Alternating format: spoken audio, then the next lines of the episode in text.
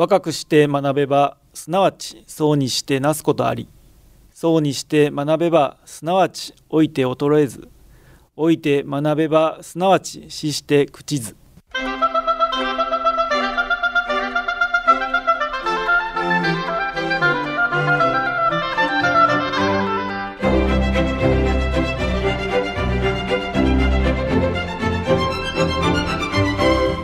兵庫ラジオカレッジ。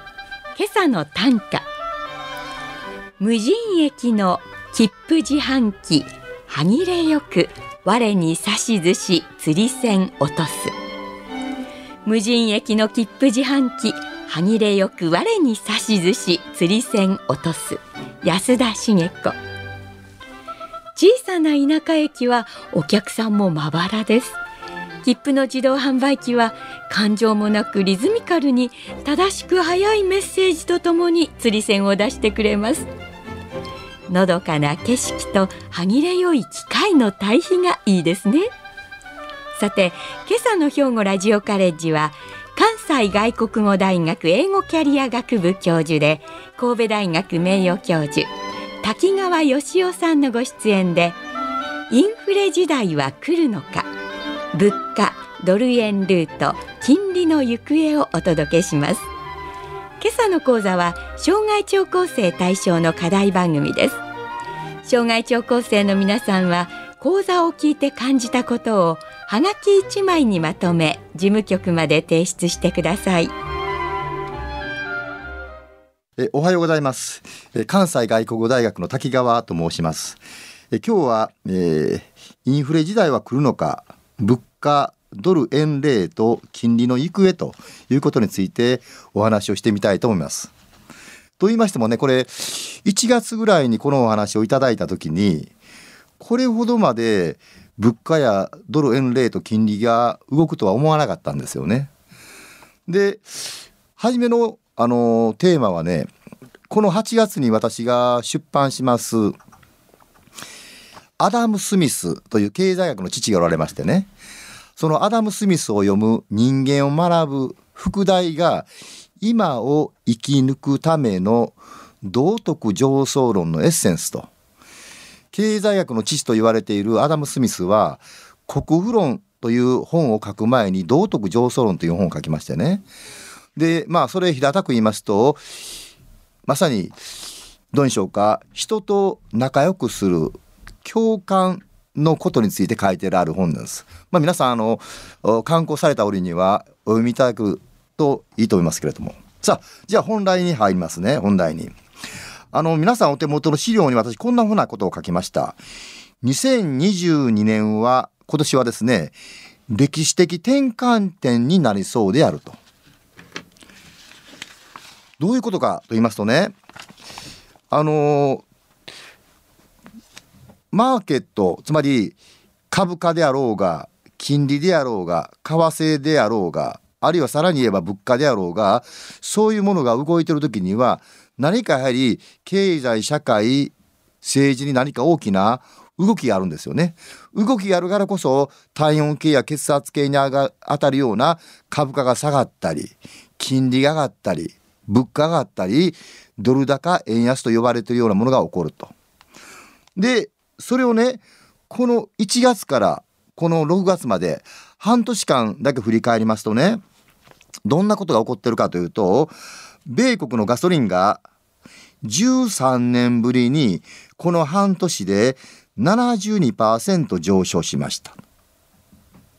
為替レート44年ぶりに44年ぶりに115円から137円ぐらいまであるいは135円ぐらいまでね22円も円安になった円安ドル高になったと。で米国の国債の利回りが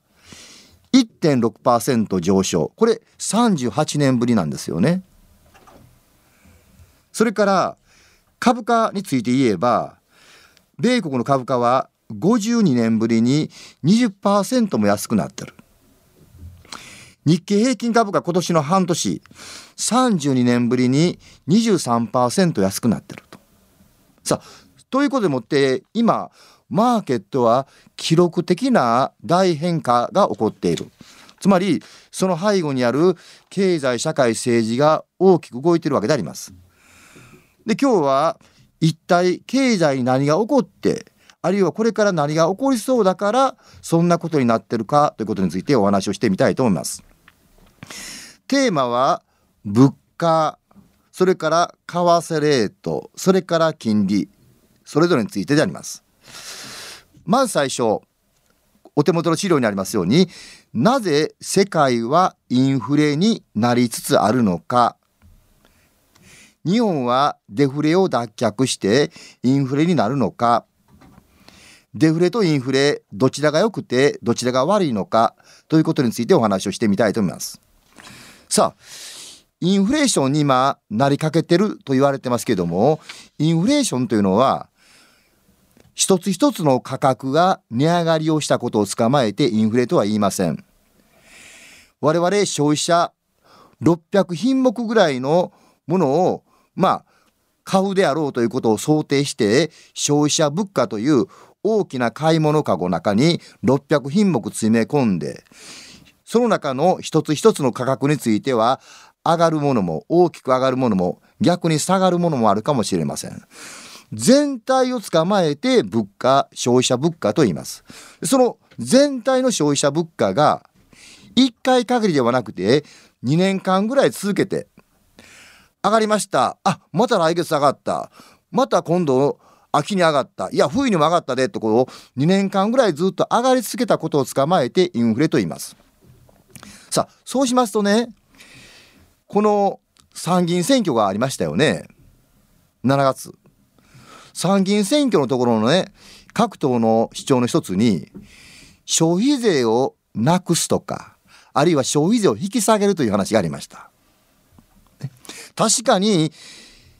本体価格100円のものに消費税が8%つけば108円であろうし10%つくならば110円ということになって8円や10円値上がりをしてるわけですから消費税を下げるあるいは消費税をなくせば110円ものが100円になったり108円のものが100円になり得ることはあるわけですけども1回限りの消費税の下げをもってそれを捕まえてインフレが収まったと言いません。逆に消費税を上げることによって物価が等しく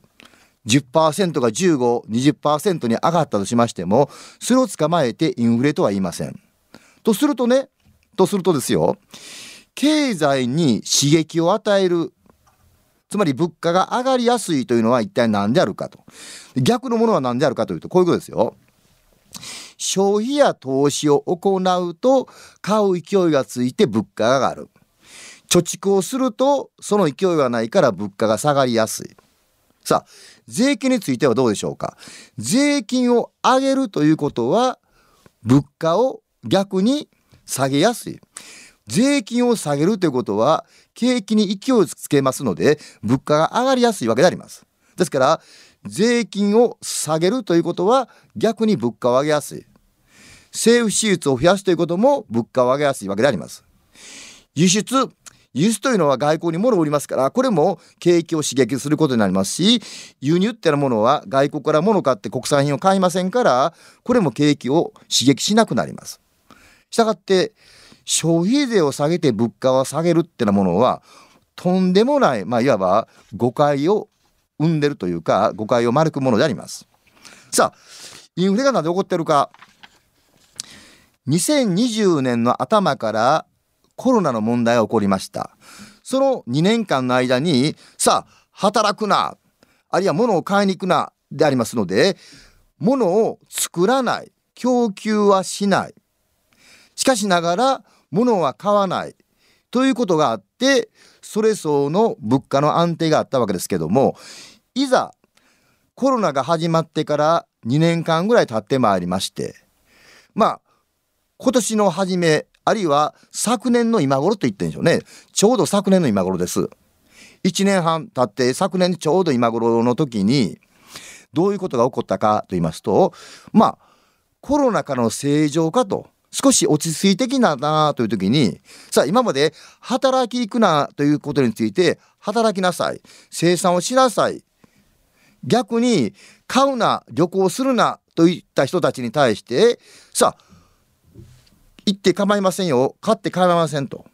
で構いませんと言われた人は今までのあるが何がしかの給付金もありますからさあこれこそ今までもうたまったもんドカーンと買ってあげるんやということをもってリベンジ消費として買いがドーンと出てまいります。他方作る方は買いに見合ってドカーンと供給がいっぺんに対応できるものではない。ということになりますと昨年の今ぐらいには供給がやや抑えられてる中で需要だけがドーンと増えてまいりましたので物価が上がりやすい環境にあったと。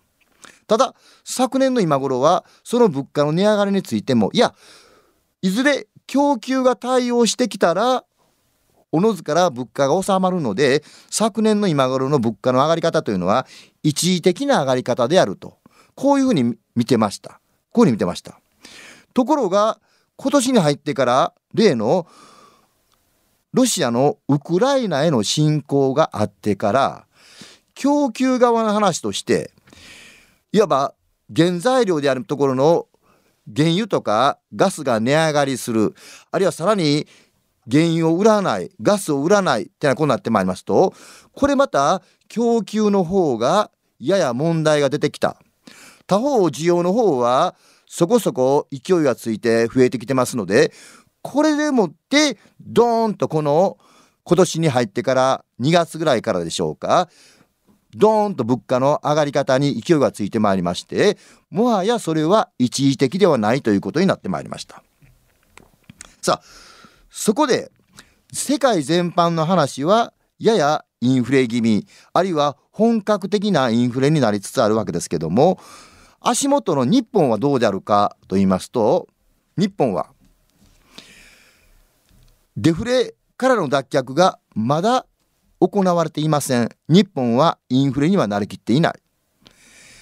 なぜそんな風に判断するのかという時にお手元の資料に政府がまあ公言していますデフレ脱却の4つの指標と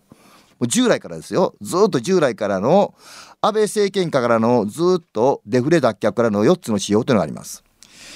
一つは消費者物価。これは上がってますから脱インフレ。GDP デフレーターという物価全体これも上がりつつありますのでこれも脱デフレ。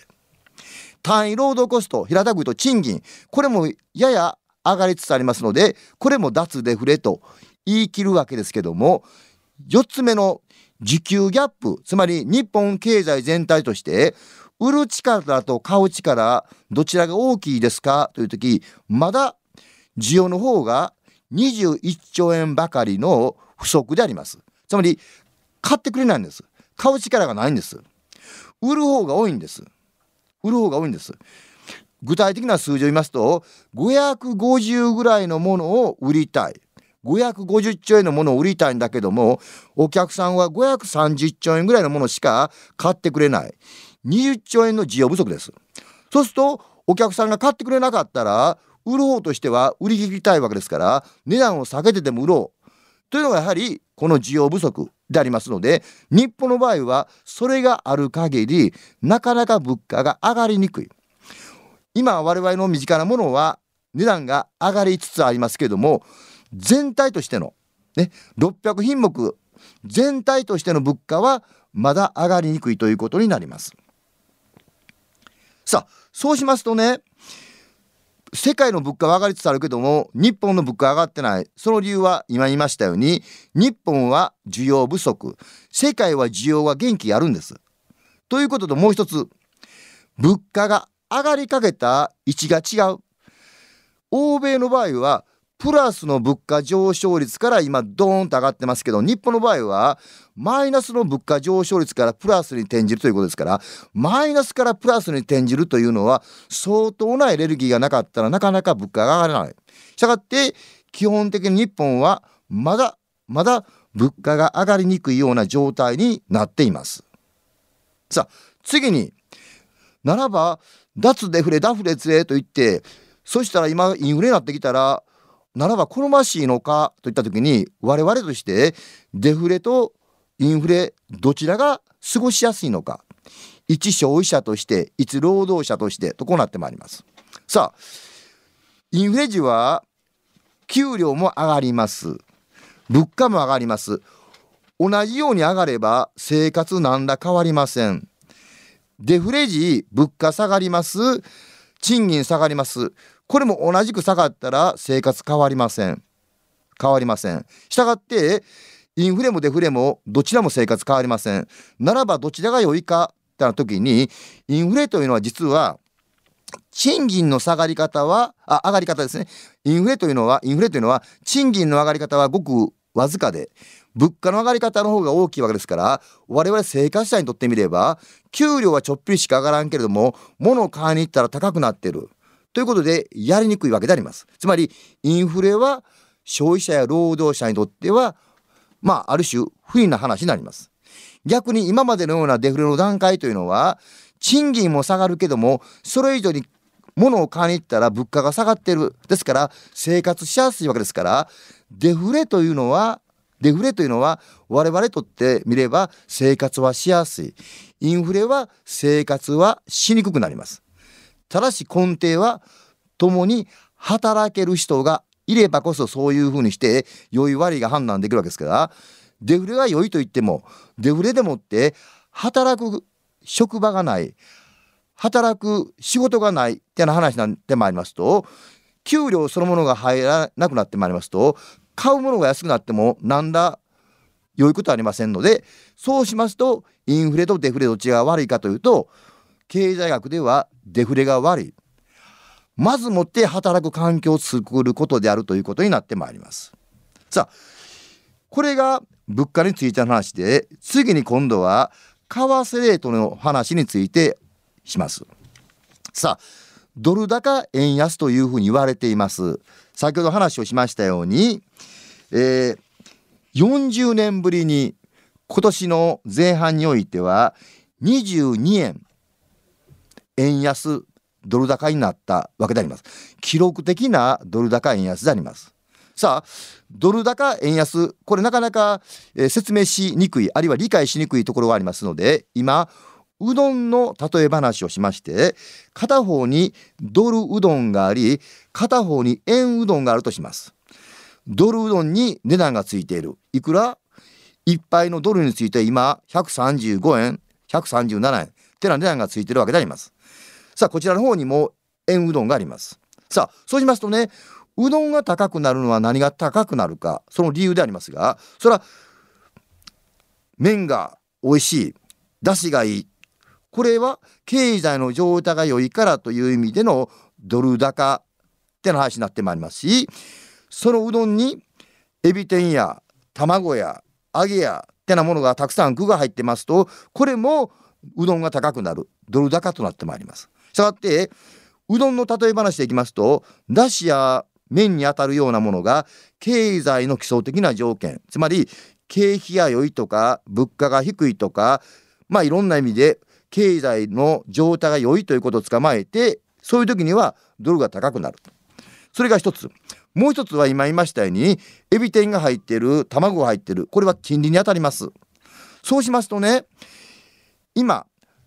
海外では物価が上がり気味。日本ではさほどでもない。したがってそれを対峙するために欧米では金利を上げている。日本では物価の落ち着きがまだありますので金利を上げていない。そうしますと金というのは偶でありますので欧米の国では金利が上がる。ドルうどんにはたくさんの具が入る。だからドル高ドル高ということになってまいります。日本においては金利が上げる必要がない。したがって何も具がついてないから円が安いままということでもって日米の金利差欧米の金利差具の違いによってドル高円安が起こっていることになります。さあそうしますとねこれからその日本の方が円安に向かうのか円高に向かうのかという時に結局はどのぐらいの期間を見てそれを考えるかであります。まあ例えば3ヶ月あるいは6ヶ月ぐらいになってまいりますとまあ金利も関係はあるからまあこの年末まで見ればさらにアメリカの金利は上がるだろうとなってまいりますとドル高になるかもしれませんけれどもマーケットというのは先読み先読みをしてまいりますのでまあ6ヶ月先年末までうんぬんそこで金利が上がるってなことになりますともう金利が上がった前提でドルが高くなってるということがありえます私はそう思いますそうしますとねこれから金利がおそらく今の1.7%が年末になると3.4ぐらいでさらにドーンと倍近くの金利が上がってくると思いますがその時にドルが高くなるかというともう先を見回してますのでそんなにドルが高くなるようには思いません。これがまず短期であります。ところが5年や10年先の時に一番問題なのはその金利の部分でなくて先ほどの出汁や面にあたる経済の状態にあたるものについて日本経済の将来を見た時に全く明るい材料がない日本経済そのものが衰退局面に入っていってるうどんで言えば出汁がまずくなっている。麺が伸びているという状態になってまいりますとそんな円うどんは安くなって当たり前。でありますので私は長い目で見れば円がどんどんどんどん安くなっていくように私は思います。さあ次にですね円安と円高これどちらが良くてどちらが悪いかという時にねこれ皆さんよく円高になった時に円高不況円高不況でもって円高を悪いものとしました。ならば今円安が起こってたらそれは結構なことや良いことやないかというふうに思うわけですがその時に今でもまだ円安でもこれは悪い困ったなってなことでもって悪い円安ってなことを言ってます。え円高も悪ければ円安も悪い。一体これどういうこと？という話になってまいりますが私はもう一つに円高は対応さえ間違えなければ良いものになりますし円安も対応さえ間違えなければ良いものになる。円高というのは自らの品物が日本の品物が高いわけですから売れにくい。しかし海外の品物が安いわけですから円高ドル安の時には海外の会社を海外のものを買ったらいいわけであります。逆に今円安ということでもってとすれば日本の品物が安いわけですから今の状態で外国の人たちに日本の品物を買って我々の仕事を増やしたらいいわけでありますならば買ってもらうようにするにはまあ輸出ということもありますけれどもなかなか今輸出をできるような企業はもうすでに海外出て行ってますのでもう日本から物を売る売るってなことよりはむしろ外国の人に来てもらって直接に買う例の訪日外国人によるインバウンド消費であります。ね、そういうものをして円高は円高の対策円安は円安の対策を打てばどちらも良いことになります。さあ次に最後に金利の話をしますけれども今世界で金利が上がりつつあるそれは一番最初にお話をしましたように物価が上がりつつあるからそれを抑えにかかってるわけです。しかしながらね一番最初に申し上げたその物価が上がってる理由というのは買う力は欧米は少しは出てますけども買う力以上に問題なのは供給の方が不足をしている。原材料は高い。ってな話でありますので供給対策をしないことには物価対策になりません。金利の引き上げというのは金利を引き上げてお前借金して物買うな。住宅建てるな。借金してまで自動車買うな。ということで需要を抑える方であります。供給が原因で物価上がってる時に需要を叩いてどうするんですかと。作る元気がない時に需要の方も叩きますとこれはもうはや景気がドーンと悪くなる。もうそれに尽きるわけであります。物価が上がるそれを止める以上に景気を今押し殺してるというのが今の状態というものになります。でこと日本について言えばまだまだ需要不足でありますので金利が上げるような気配はさらさらない。ましてや今のように供給側の原因でもって外国から入ってくるものが原因でもって物価が上がる時に国内の需要を叩くような金利を上げて何ら対策にもならないしインフレ対策ならない中でただ単に景気を押し殺すと。もしそのまま物価高の状態で景気を下ろしますと仕事はないわ給料入ってこないわ買いに行ったら物は高いわともう踏んだり蹴ったりの状態になってまいります。で今日は皆さんに物価それから為替レート金利といったいわゆるこうマーケットの指標経済の体温計血圧計にあたるようなものが今大きく今年動いています。まさに歴史的な転換点にあります。その中でその種の体温計あるいは血圧計にあたるようなものを見ながら経済の状態がどうであるのかこれからどうなっていくのかということについてお話をしました。ありがとうございました。さて今朝の関西外国語大学教授の滝川義雄先生のお話いかがでしたでしょうか？今日のお話は物価の上昇大幅な円安ドル高をはじめとして経済の大きな転換期を迎えているとのことでした。為替レートを考えた時私が小学生の頃は1ドル360円の固定制でしたが中学生の頃に変動相場制に移行されて300円前後に私が初めて海外旅行をした昭和50年代後半は260円だったのをよく覚えています。現在のレートなら2倍の買い物ができたことになるんですね。さて政府は小麦価格の据え置きガソリン補助金の延長など物価対策や経済回復に大きな財政支援を行うとのことです。経済の大きな転換期となる今、今後も経済の体温計や血圧計を慎重に見極めていく必要があるようです。グローバル化がより一層進む中で、新型コロナ感染症、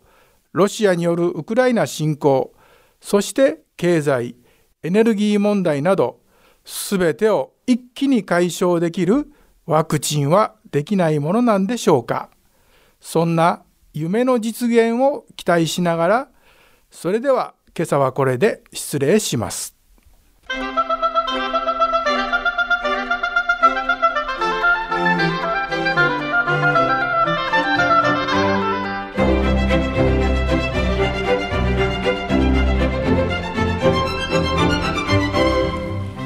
ラジオカレッジ。今朝はインフレ時代は来るのか。物価ドル円ルート金利の行方を兵庫ラジオカレッジの大川真澄学科主任の案内でお届けしました。来週は公益財団法人日本漢字能力検定協会現代語研究室室長佐竹秀夫さんで近頃のおかしな日本語を考えるを予定しています。ここで兵庫ラジオカレッジからのお知らせです。第2回中央スクーリングを9月8日9日の2日間東加古川にある稲美野学園大講堂で開催します。詳しくはテキスト8月号をご覧ください。この番組は兵庫県生きがい創造協会の提供公益財団法人井上記念会の協賛でお送りしました。Música